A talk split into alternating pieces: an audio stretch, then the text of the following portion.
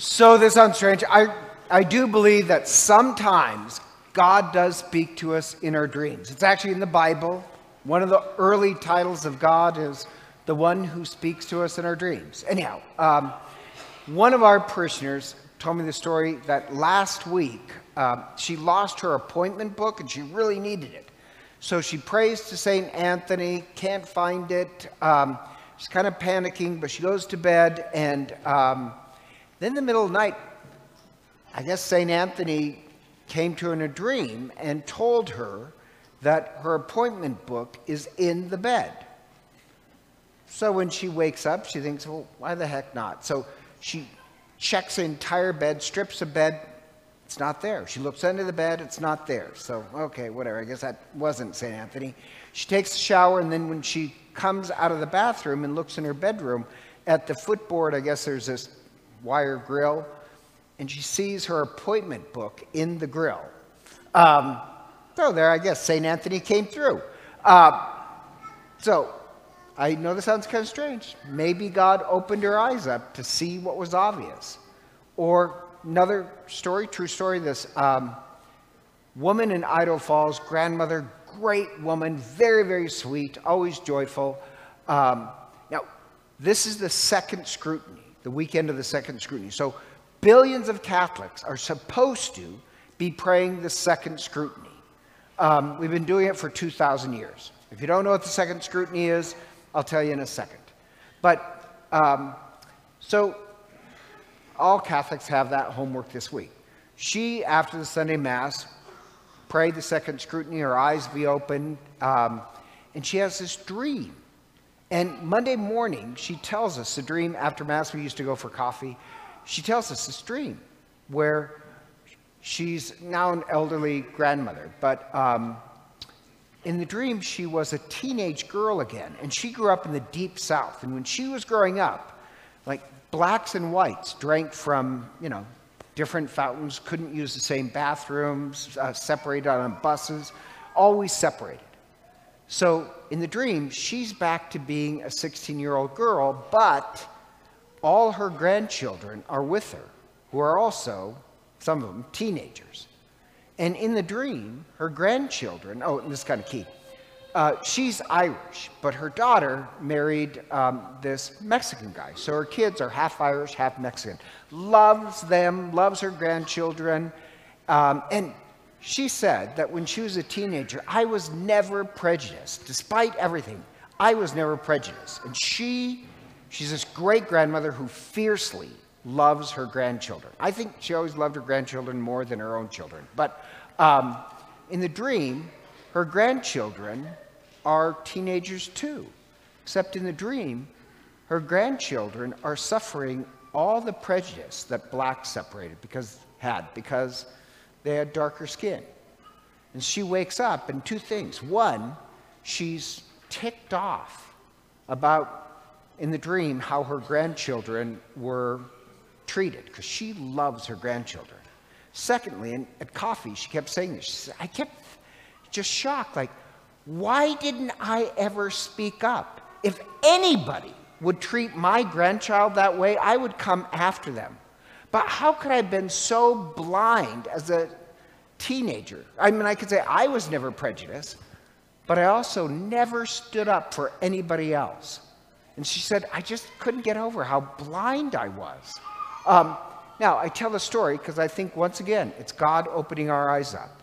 And the second scrutiny is yes, uh, we're praying that our eyes be open. Now, the first scrutiny last week, you should be praying that God opened your eyes to see your personal sins. I drew a blank, but um, kidding. Um, so it gets tougher and tougher as the weeks.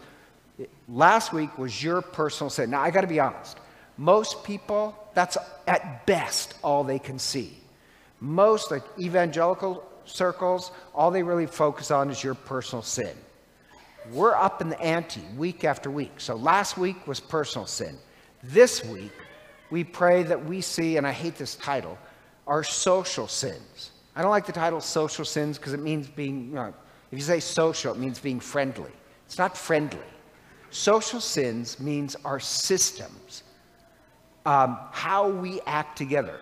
The grandmother in the dream, she was never prejudiced, but she lived in a broken system that she never bothered to fix. And so our social sins really means our systems. Remember, Jesus came to free us. When it says free us from our sins, it also means free us from the systems of how we work. Our systematic sins are how do we work as a parish? Like it may not be my sin, but the system is broke. Open our eyes up to how the system, how our parish, our Catholic Church, our nation, your families, they're all broken in some way. It's not your personal sin. It's not like you're killing or robbing banks or murdering anybody. But the system is broke. And we're responsible to fix it. And you can't say, and this drives me up the wall, well, I'm not prejudiced. It's not my fault. It's their fault. It doesn't matter. We all live in one house the house of the, our nation, of our parish, of our church, your, how your family works. In some ways, all our houses are broken.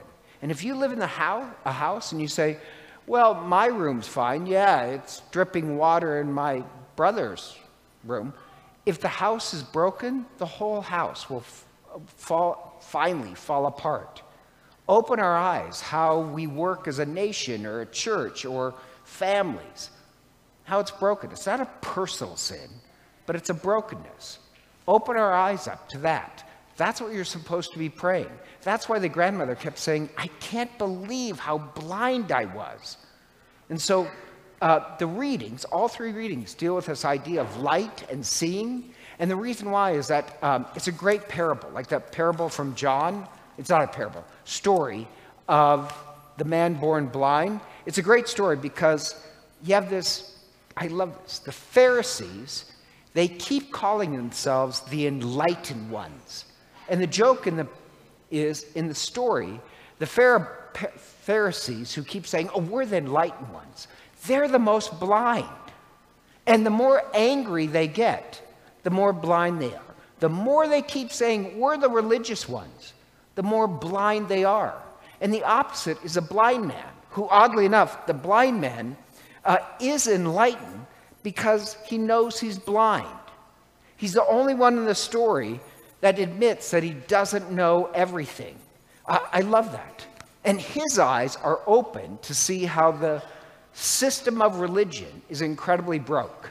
And I love him because he gives these kind of flippant, smart alecky answers, which you know I love. I love a good comeback.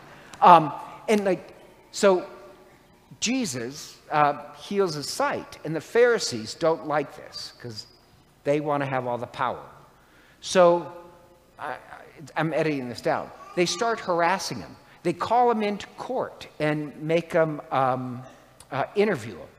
And they harass him there. And then, just to make it difficult, they call his parents in and start harassing them. And his parents are scared. So they say, Well, he's old enough. He's a man. Uh, we don't know. You interview him. So they call them, him back into court. And they start to grill him. And I love his smart aleck answers because. Um, he says, Listen, I don't know. This is what I know. I was born blind, he healed me, and now I see. And they start to say, How dare you lecture us? We know everything. Um, you're nothing but a sinner. And so then they start asking question, Who is this Jesus? And he says, Oh, and I love this. He says, Oh, this is amazing. You people who say you have all the answers are asking me questions about him. If you have all the answers, uh, why are you questioning me? If we know that in the history of humanity, nobody born blind has ever seen, and that only God can restore sight, how can you say, I have all the answers, and can't figure out that the guy's from God? So then he, they start to grill him with more questions, and he says, You have a lot of questions about this Jesus. Maybe you should become his disciples. And at that point, they've had enough of his smart aleckinas, and they throw him out. Now, the great story is what happens next. Um, is that the more he suffers, the more he actually sees how the system is broken. And the point being is that Jesus wants a religion that opens our eyes up to constantly see the world better and better and better. The enemies of God, they want to use religion to keep people blind. But we want a Christ who always is enlightening us on just how blind we are. So this week, we do pray God, reveal to us. Christ, open our eyes. See how our systems are broken. And the odd part is that this story about the man born blind, it's a great parable about uh, what happens after baptism. That's actually the main point.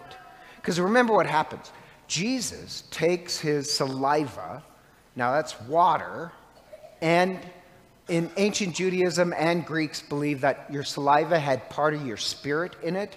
So he takes part of the water that has a spirit in it, mix it with dirt, and makes this clay and puts on the guy's eyes.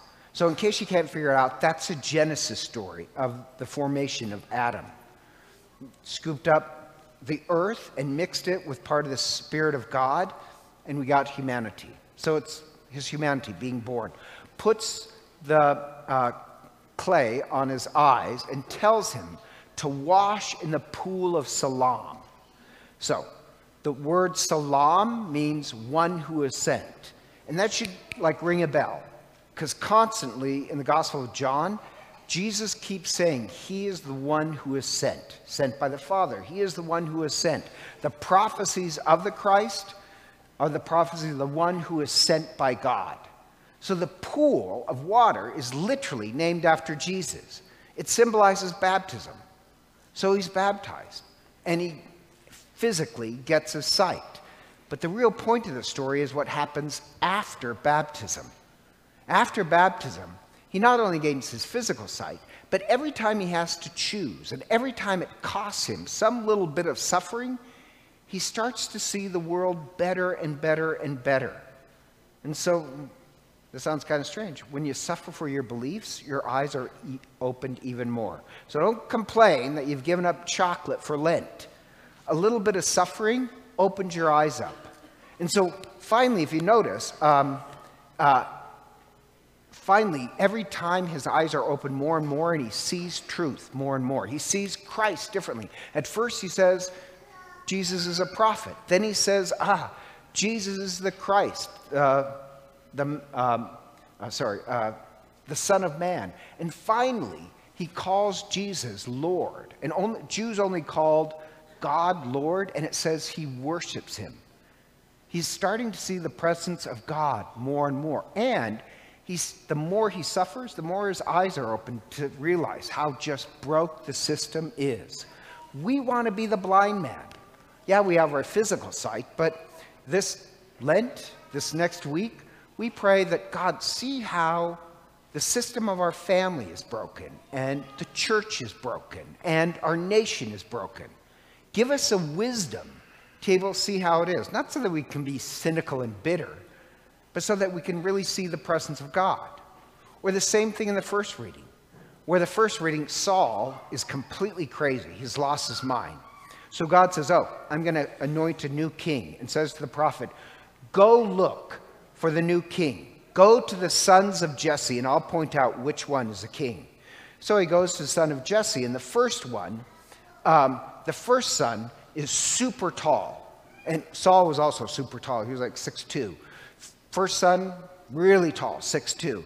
So he thinks, oh, clearly this guy was meant to be king. And God says, nope, nope, not him. Second son, third son, every time he came, he thinks, oh yeah, he looks like somebody who's a warrior.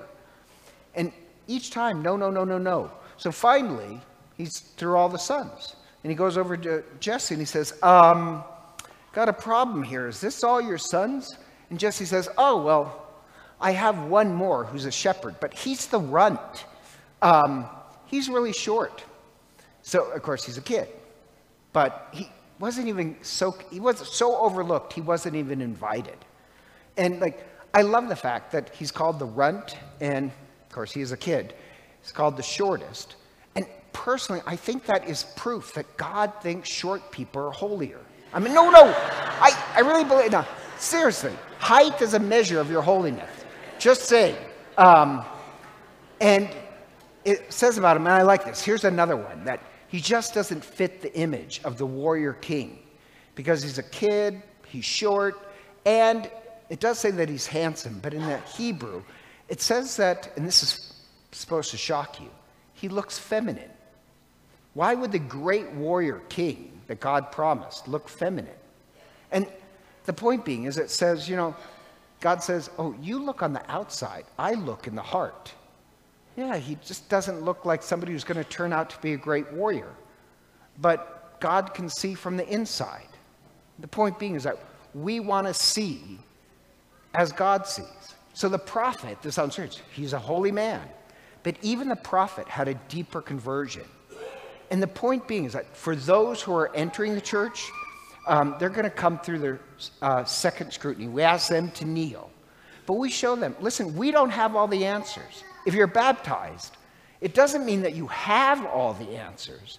It means your eyes are starting to be open more and more and more to see things. Baptism only starts the beginning of your eyesight. So we're showing those who are entering the church listen, we may be baptized, but we openly admit we don't have the answers. We are blind about many things. And year after year after year during Lent, we're praying for a deeper conversion. We're praying that we can see the world differently. This week, the homework is we pray to see how the system is broke so that we can see God all the more. And just like, like our prisoner who prayed to find her appointment book, God did open her eyes. Just like the woman from Idaho Falls, who she prayed the scrutiny and she was shocked how blind she's been most of her life. I hope the same thing happens to us. Because the more we can see our own blindness, the more we can see God. And we can truly have a deeper conversion. We show them this is what religion looks like. Hello, this is Father Len McMillan. I'd like to take a moment to thank you for listening to our podcast. If they've been a blessing to you, I'd also like to invite you to prayerfully discern supporting the podcast financially. Your generosity would help support the ongoing production and distribution of the podcast. If you'd like to make a donation, you can simply click the link in the podcast description. Be sure to tell us your donation is for the podcast in the comments section of the submission form. Again, thank you for your support as we seek to share the good news of the gospel. May God bless you for your generosity.